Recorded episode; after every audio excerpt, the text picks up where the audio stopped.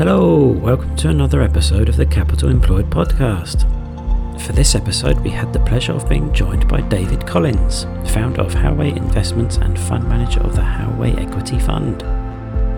In this episode, David talks about his investing style, how he generates ideas, and provides a superb breakdown of two companies he's bullish on for the long run. This is a great episode, and I think you will really enjoy it. Before we begin, we have recently launched the Capital Employed letter. We will be doing two write ups per month about stocks that have piqued our interest.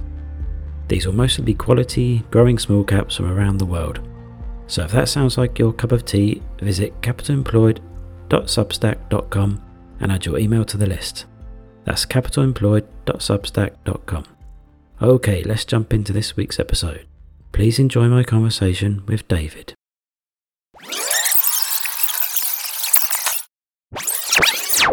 Hi, David. Thanks for coming on to the podcast. Thanks for having me, Jon. It's uh, good to be on. First time I've ever, ever done something like this. Yeah, I've, I've been looking forward to having you on as I've been reading your letters. Can you provide a brief overview of Howay Investment and also what is the investing style for the fund? Yes, so so we actually started Howay Investments. It's a company I founded a couple of years ago.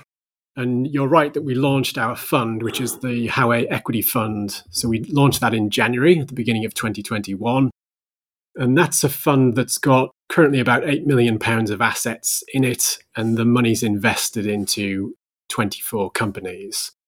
And in terms of investing style, you know, I just think of myself as, as a long term investor. I don't sort of decouple growth and value and think you need to be one or the other. You know, I think they are two parts of the same puzzle you know what i'm really looking for when i invest is companies that can do the heavy lifting for me. By that i mean businesses that can grow reinvest their profits at high rates of return. So i would say that's at least 20% irrs and then i want them to be able to do that for a long period of time.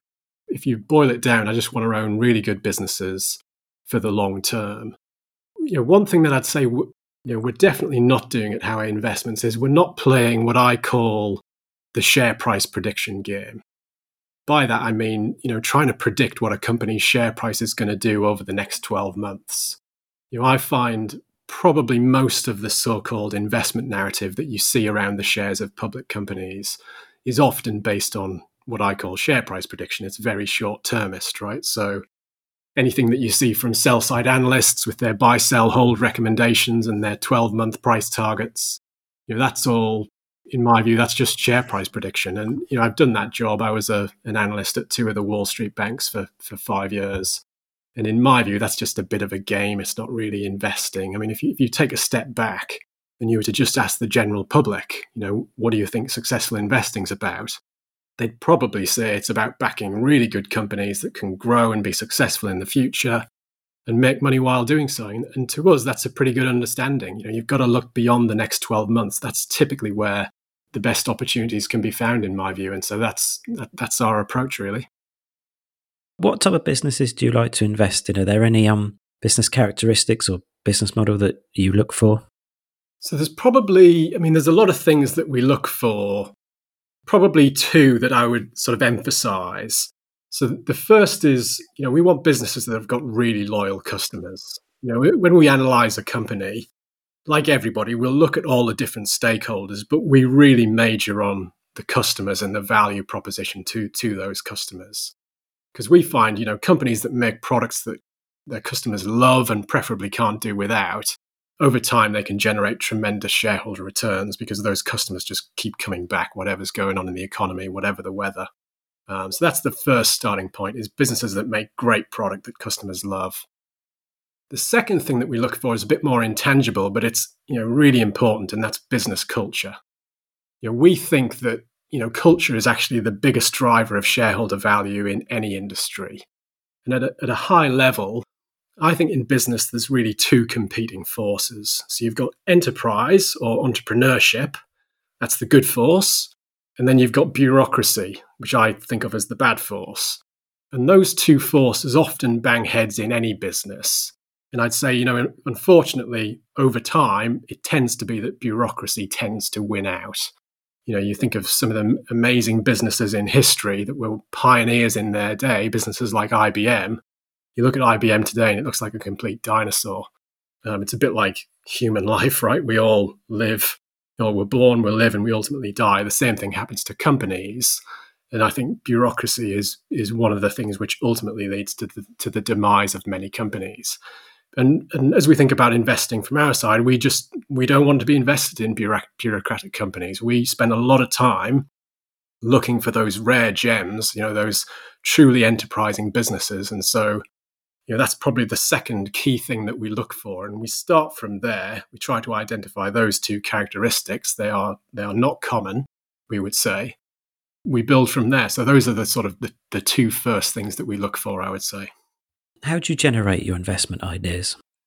I find, you know, good ideas can come from all kinds of places. You know, the, the clues are definitely out there. You've just got to try and, I think, walk through life with your eyes open, right? So whenever I see a, a product or a service that I'm not familiar with, straight away I'm on the internet trying to work out who's the company behind the product and who are the people behind the company. And it doesn't matter if the if the company's you know a private company that you can't invest in. I still do a bit of digging around on Companies House and so on to try and learn more about them because that information can be useful in the future.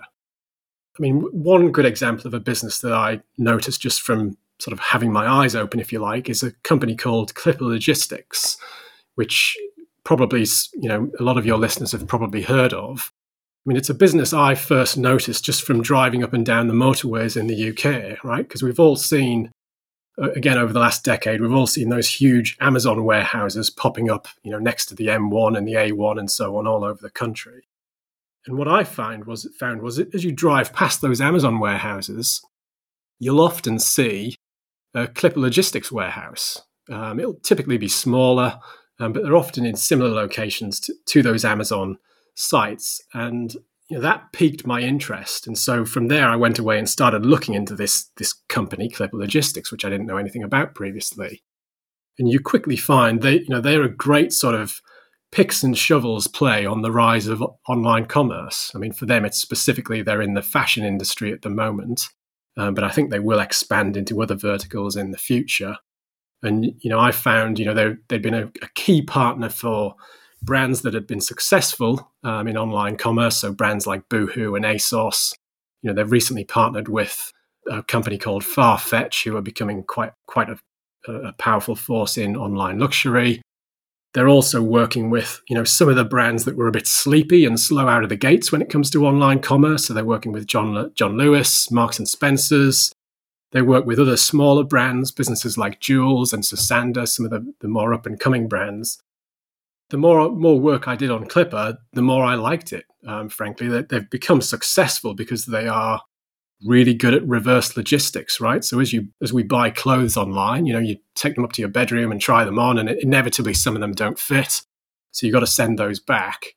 And from the brand's perspective, you know, they want to work with a partner who can quickly turn those returns around and get them back up and available for sale on their websites. And Clipper has become one of the go-to partners for that. And so that, I mean, that, that's just a great example of a company that had I not been sort of looking left and right, if you like, as I'm driving up and down the motorways and just sort of curious to see what's going on, I, I may have missed. Um, and I find those are the best ones. I'd much rather discover companies in that way than the more traditional way of you know getting a recommendation from you know another professional investor or whatever it may be. I'm perfectly happy to to, to receive those as well. But there's something very rewarding when you can actually discover the companies yourself.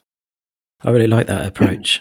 You mentioned Clipper Logistics there. Are there another two stocks in your portfolio that you feel have good long term potential? And what was your thesis behind investing in them? I guess we can start with a company called Games Workshop. It's a company that I think people, investors, appreciate. This is a quality business, but perhaps don't know so much about it. And so you know, let me let me take a stab at talking you through it. So it's a business that was started in the 1970s in Nottingham um, by three science fiction enthusiasts, and one of them is a guy called Ian Livingstone. Um, and you, I don't know if when you were a kid, Jon, you ever read it, any of his books. So he used to write those sort of fighting fantasy role playing books. I mean, I certainly used to play them. You know, one of them was called Death Trap Dungeon. It was those books where you know you the reader decide what to do next so it would be like you know if you want to fight the dragon turn to page 73 or if you want to run into the cave turn to page 54 bit of an idea of the background of the people who started the company. And, and those books are not part of Games Workshop today, but it gives you a feel for the, the beginnings of the business. I mean, if you if you look at it today, so Games Workshop today is the dominant player in the world of tabletop wargaming through their Warhammer franchises. And the customers who play this game refer to it as, in quotes, the hobby, right? So if you speak to science fiction nerds or fantasy nerds, really anywhere in the Western world, and you speak to them about the hobby, there's a good chance that they'll know you're referring to Warhammer. And there's a few sort of key different parts to the hobby. And this all ties back to what I was saying earlier on about loving businesses that are loved by their customers. People who play the hobby absolutely love it. And so if you if you think about the different parts of it, so that the first part I would say is building and painting these miniatures which you know form your army that you're going to use to play the game. And so these are those highly intricate sort of plastic or resin miniatures. You know, there's different characters. There might be space marines or orcs and actually, the painting up of the characters is a big part of the hobby. A lot of people just play the hobby just to do the painting. Then, I guess, like like a lot of hobbies, there's then the collecting side, right? So some people like to build up, paint the miniatures, and collect all the different armies, and there are tons of different armies and different characters that you can collect. Then the next bit I would say is playing the actual tabletop war game, so a good way to get a feel for you know how this actually works is just to go down to your local Warhammer store, right? There's Warhammer stores all over the UK. There's probably one within you know a 15 to 20 minute drive of wherever you live. And if you go into those stores, you'll typically find at the back of the store there'll be a group of pay, group of people playing that game. It'll typically be men, and it's like a turn-based strategy game that involves rolling dice, and you move your army across the table, and you attack your opponents, and they attack you, and, and that sort of thing. One thing to think about from the investor's perspective is that the rules of this game are constantly evolving and constantly being updated to reflect you know new characters that are being brought into the different universes within which you play. Or you know games workshop will change the strengths and weaknesses of, of different armies. So that means if you're a player you've got to constantly evolve and upgrade your army. And so that that's a recurring feature that obviously drives recurring revenue for games workshop. And then I'd say the, the last part of the hobby is you know people who enjoy the IP, particularly people who, who like to read about these universes. So Games Workshop's got a publishing arm which is called the Black Library. And last year, I mean last year alone, the Black Library published 150 novels on the different universes within which the game is played. Right? And they've got some of the best science fiction writers in the world who are writing for Games Workshop.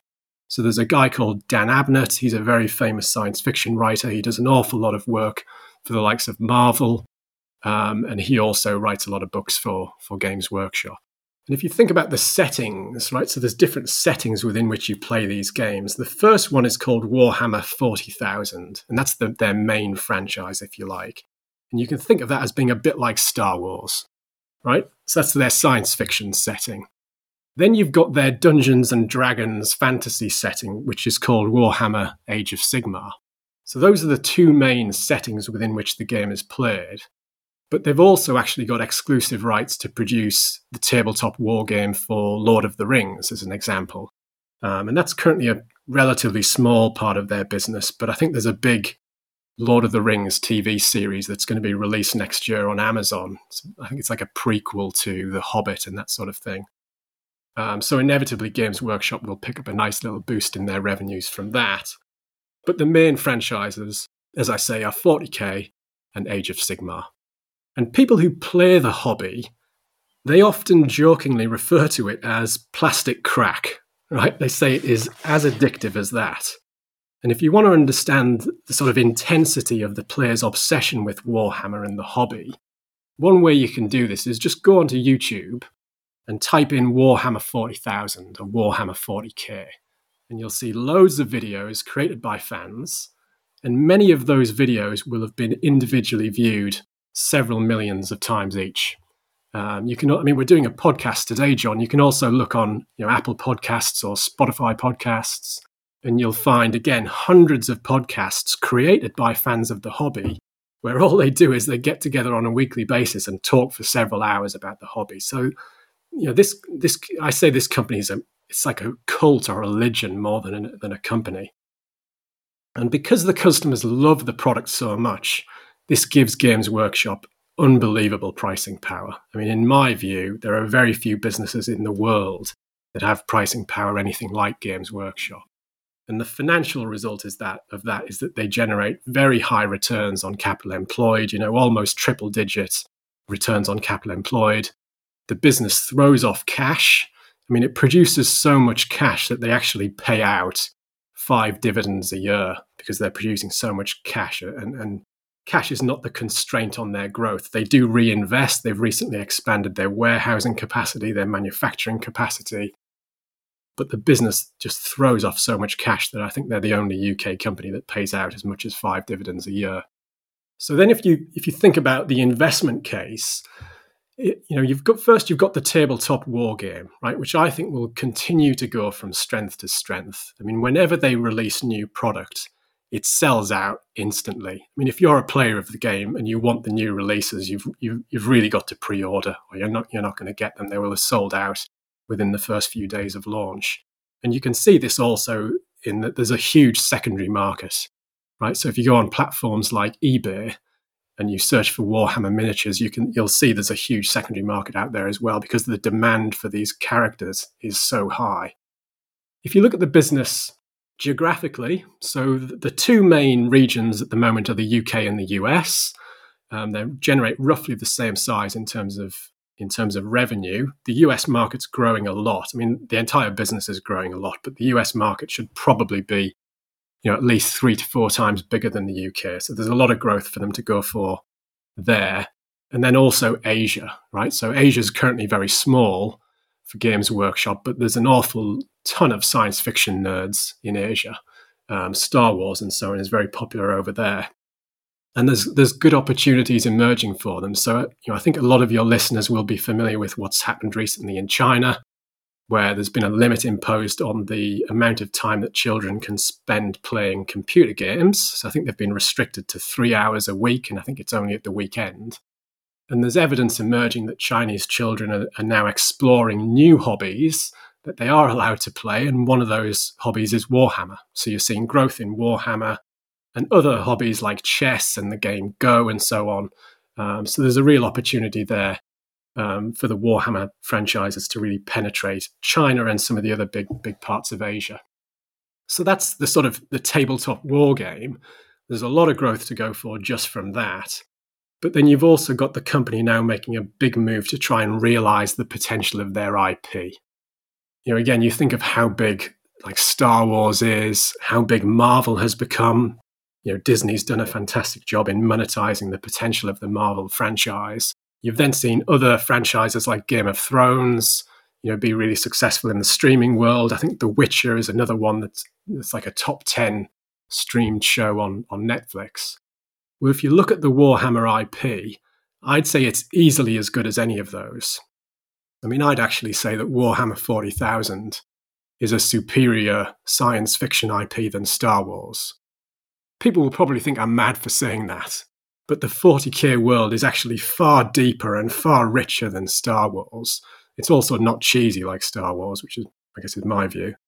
And it's, it's also much darker. So I just think it has the potential to attract a real cult following of people who want to watch the content and the IP on the big screen, for example, but they aren't interested in playing the tabletop war game. And they've actually got a huge pipeline of content now coming down the track. So none of this is really within their reported revenues yet. But I'll, you know, I'll give you a few examples. So they're working on a, a, a TV series to be streamed on one of the big platforms. It's it's a series that's going to be called Eisenhorn. So Eisenhorn is one of the characters within the world of 40k. There was a book written on this character by Dan Abnett. Well, there's a series of books actually. And the Eisenhorn series is being directed by Frank Spotnitz. And he's the guy who was, you know, he's a famous director. He directed The X Files, among, among many other things. So they're working with some really impressive people to try and bring their IP to life. And I, would expect it to be shown on Netflix probably, you know, in 2023, that sort of thing. They're also doing a lot in computer games. They've had some modest success in computer games in the past, but they've never really completely fulfilled their fulfilled their potential, I think. So it's in the public domain. They're working with developers like Frontier, right, the UK quoted um, computer game developer. They're working on an Age of Sigmar game with them, but there's also rumors of other huge games under development which they haven't yet commented on publicly. But there's a lot of evidence that those are underway as well. So you know, huge potential, even if they just realize a fraction of their IP. You know, this is a, currently a three billion pound company. Even just a modest amount of success there, I think, could generate tremendous shareholder value. The last point I would raise about Games Workshop, which I like, you know, not everybody else will like, but I, I certainly like it, and, and it's this point around they're led by a management team who are unconventional, right? They don't follow the merry-go-round that most public companies follow right? They don't engage with city analysts. They don't engage with the financial press. They don't do institutional investor roadshows. They don't provide guidance or anything like that. They just don't play what I call the stock market game, right? They're entirely focused on their business and their customers. And to me, it reminds me of that book by William Thorndike about those, you know, the outsiders, that, you know, the, the book about those incredible CEOs who generated tremendous shareholder returns and the one thing that they all had in common was they were not interested at all in Wall Street.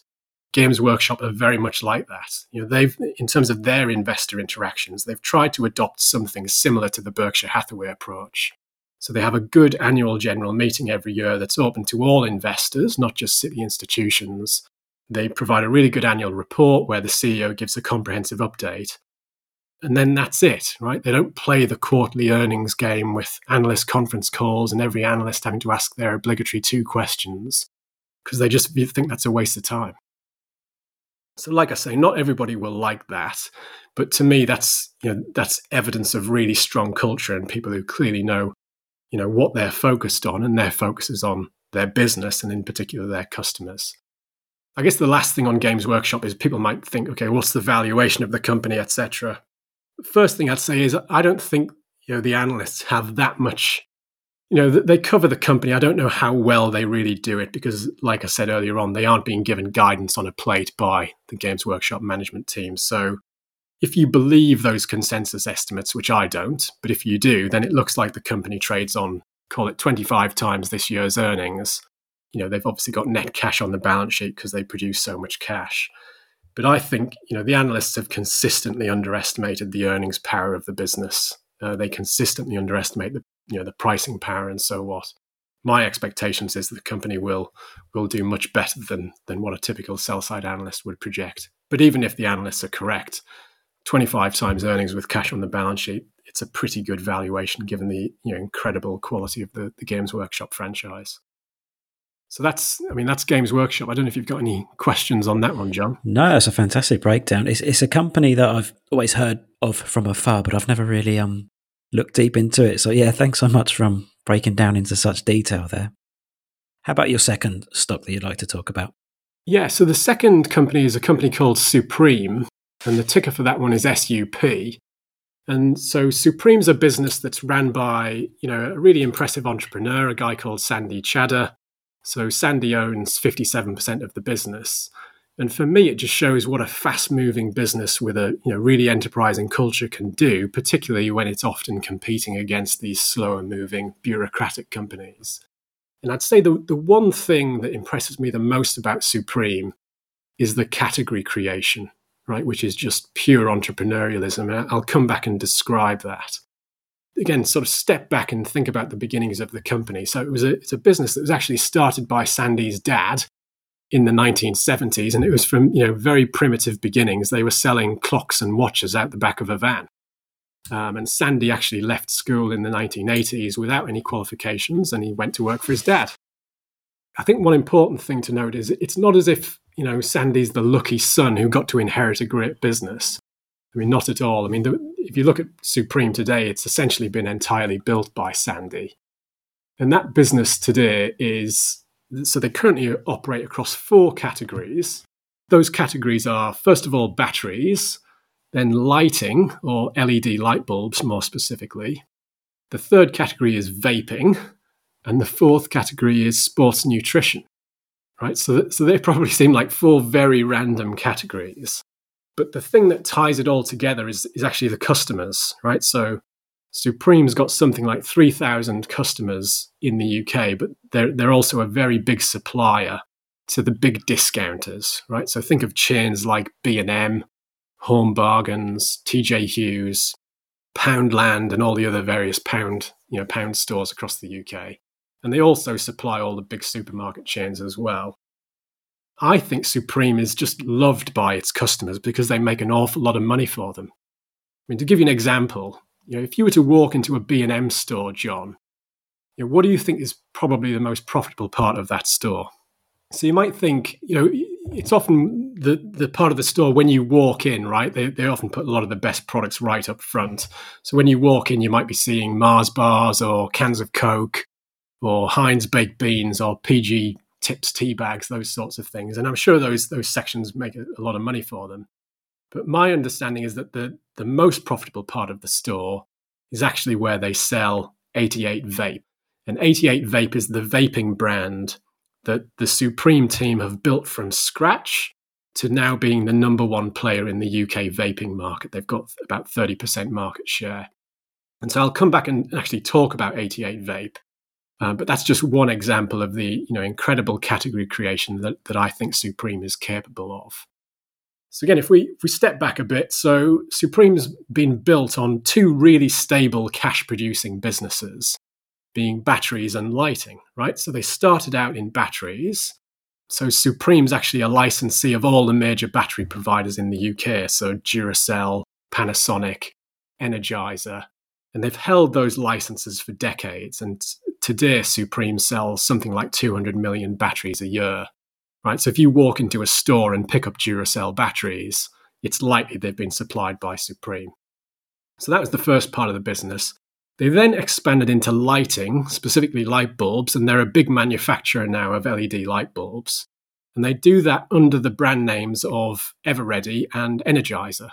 So those are again two of the battery brands that they worked with successfully on, on the battery side of the business, and they've used those brands to expand into lighting. So those two businesses, battery and lighting, have sort of provided the stable platform from a cash flow perspective, but then also they've provided the customer relationships, which they're now expanding into. And the first area of expansion was vaping, right? So this is, you know, back to what we were talking about earlier on about, about walking through life with your eyes open, right? So one of the things that we've all seen over the last decade is this huge transition to vaping, right? So those big plumes of smoke um, that smell like raspberry and strawberry and whatever else. Um, so you've had this huge transition to vaping in the UK over the last decade. So today there's about three and a half million vapers in the UK, and that compares actually to seven million smokers. So there's still a lot of smokers who will, I believe, ultimately make that transition. But out of the three and a half million vapers in the UK today, one million of them vape with 88 Vape, and that's a brand that Supreme created from scratch. And the thing that impresses me a lot about 88 Vape is that they've totally outdone Big Tobacco right? So the big tobacco companies have known for a while that the writing's on the wall for cigarettes, and they've been trying to pivot to vaping and other sort of next generation, less harmful nicotine products. And they've been throwing hundreds of millions, billions of pounds collectively at trying to develop these new products. But Supreme has completely outdone them all by simply providing the best value vape in the market, right? So if you look at the, think about the customer value proposition if you were to buy a bottle of e-liquid, which is the stuff that goes into your vape that you're going to puff on, so a 10 milliliter bottle of 88 vape e-liquid costs just one pound, right? The equivalent product from the big tobacco companies that have created their own vaping brands, their equivalent product is more like four pounds. Um, now, not only is the 88 vape product cheaper, but if you look at the online feedback, it also seems to taste better as well and and think about the smoker, right? So the t- the guy who's smoking twenty cigarettes a day, um, you know, a packet of twenty cigarettes costs. I think it's about 10 pounds. So if you're smoking 20 cigarettes a day, you're spending something like 60, 70 pounds a week. If that person switches to vaping, that 10 mil bottle of e liquid will last a week, right? So you're talking about 70 pounds of your cost of smoking cigarettes or one pound if you vape with 88 Vape. So not only is there a huge um, health incentive to switch to vaping, but there's also a huge financial incentive as well. And we know that the reality is that most, you know, smoking is most prevalent in the poorest parts of the country. If somebody can save, you're talking about three thousand pounds a year by switching to 88 vape. That's a huge saving to those people. So there's a really strong um, customer value proposition you know, some of your listeners might be thinking, well, I'm not sure about this. It, you know, nicotine, it's not very ethical, it's not very ESG. And what I'd say to that is it's not actually the nicotine in cigarettes that kill people, right? It's the other harmful substances that are released when the tobacco leaf is burned. And you, d- you don't need to believe me, right? You can just look at what Public Health England are saying. They are very big supporters of vaping. They say that vaping is 95% safer than smoking cigarettes. And we're actually now at the point where the NHS, under the advice of Public Health England, is going to start prescribing e cigarettes and vaping to smokers because they've realized that's the best way to help people quit. Um, so there's potentially a big NHS contract up for grabs. It's worth noting that 88 Vape already has two large government contracts, right? They're the big sup- the, the, the supplier of vaping to Her Majesty's prisons, both in England and Wales, and then separately in Scotland. So they should be well placed to win that NHS contract. They're offering the, the best value product, but also for that contract, I think it's important to recognize they aren't big tobacco, right? Most of their competitors are products that have been developed by big, tobacco, big tobacco and the NHS won't want to work with those companies. So I think Supreme should be well positioned to pick up that contract. But even if they don't, there's just that natural transition of people that's happening over time from smoking to vaping. So I think there's at least another million customers that Supreme can can pick up on that side of the business. And then you know, go back to customer loyalty. You know, one thing as I was researching this company that really impressed me was just look at the Trustpilot reviews right? So if you go on Trustpilot, 88 Vapors had, I think they got about 35,000 customer reviews. 94% of those reviews are excellent. Um, 98% are excellent or great. And you can look across all different companies and categories on Trustpilot, and it's very rare to see that level of customer affection for any company. You know, if you look at the um, the competitive vaping brands of the big tobacco houses, they typically have just a few hundred reviews, and most of them are dreadful. So 88 Vape is this incredible business. We know from nicotine businesses that they foster tremendous loyalty, obviously because the product is addictive, but also because because of the flavor concepts, right? So when when people become accustomed to a flavor that they like, they tend to stick with it. And my view is that 88 Vape alone is worth more than the market cap of Supreme today, right? So Supreme's got a market cap of about 200 million. And, and it's particularly worth more to the big tobacco companies who know that they've got to pivot away from cigarettes.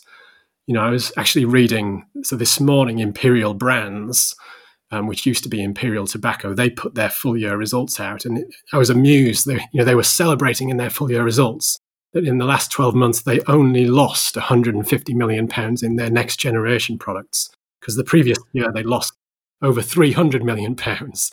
And I just think sooner or later they're going to realize look, we're not enterprising businesses. We're not good at creating new brands. You know, we need to go out and buy the ones that are successful. And 88 Vape is one of the most successful vaping brands in the world with tremendous growth potential. And I'm not invested because I'm expecting big tobacco to buy it, but I just think that's one lens where you can really think about the potential value of that of that brand and that business. So that's you know, that's just the vaping category, right? That's one category created from nothing by this brilliant entrepreneur, and it's now the number one player in the UK. Now, Supreme are moving into other categories, right? So they've, they've got this sports nutrition and wellness section now within their accounts, and that's specifically vitamins and protein powders. And they do, so Supreme's going to do most of the manufacturing of those products.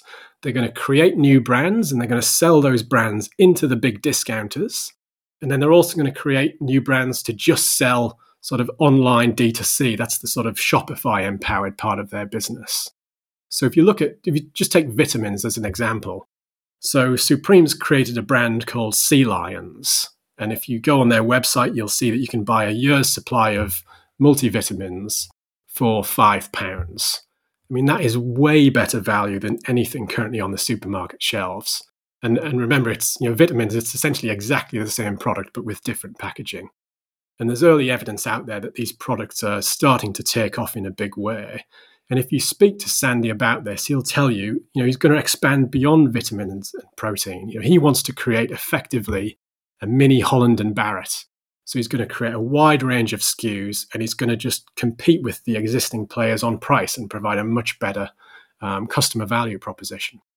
So I think that gives you that gives Supreme, you know, a long runway for growth in two really exciting categories, backed by those two very stable businesses of um, you know batteries and lighting.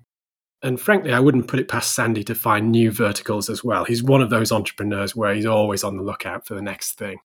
So, so that's sort of supreme. And today, I think it's largely an undiscovered business, right? So if you if you look at how it's valued and so on by the market today, this is a company with another clean balance sheet. So they got a tiny amount of net debt on there, and that net debt will soon turn to net cash. And if you believe the analyst forecasts, which I obviously don't again, but if you did, you'd see that it's trading on about 14 times this year's earnings. But again, I think the earnings power is much stronger than the consensus currently forecasts. I mean, in my view, it trades on less than 10 times next year's earnings. So you're getting this incredible business with customers that love the products, with a highly enterprising um, CEO, founder who's brilliant at creating new categories and you're getting all of that uh, for like a 10% free cash flow yield or you know operating cash flow yield if you like. To me that's you know a really compelling investment and so one that you can think about owning for a long time. Yeah it'd be interesting to see if they would to move into um, the cbd Uh, oils and that side of things that seems to be growing very quickly yeah, as well. it, it's interesting you say that. I think he's got i think he's got one of the website like he's got a really good domain name that he's already bought with a view to you know that could be one of the categories that we go into in the future because you're right there's a there's a lot of growth coming through there. You see that you know in a big way in the US and it's coming also to the UK so I think he's already thinking about that sort of thing again which is really encouraging I think that's fantastic yeah thank you David for sharing those two companies I've added both to the watch list okay so we're um, coming up to time now where can people go to find out more information about you and your fund yeah, so probably the best place is just to go to our website. So the website is www.howay.co.uk, and that's Howay is spelled H O W A Y. Or again, if you just stick it into Google, Howay Investments, hopefully the website will pop up. But yeah, howay.co.uk is the, the best place to go. I definitely uh, recommend listeners sign up to your uh, monthly fact sheets. Uh, very well written, a great read. Thank you. Okay, David, thanks so much. It's been great to have you on. Hopefully, we can get you back in the future as well. Thanks for the invite, Jon. I really enjoyed it.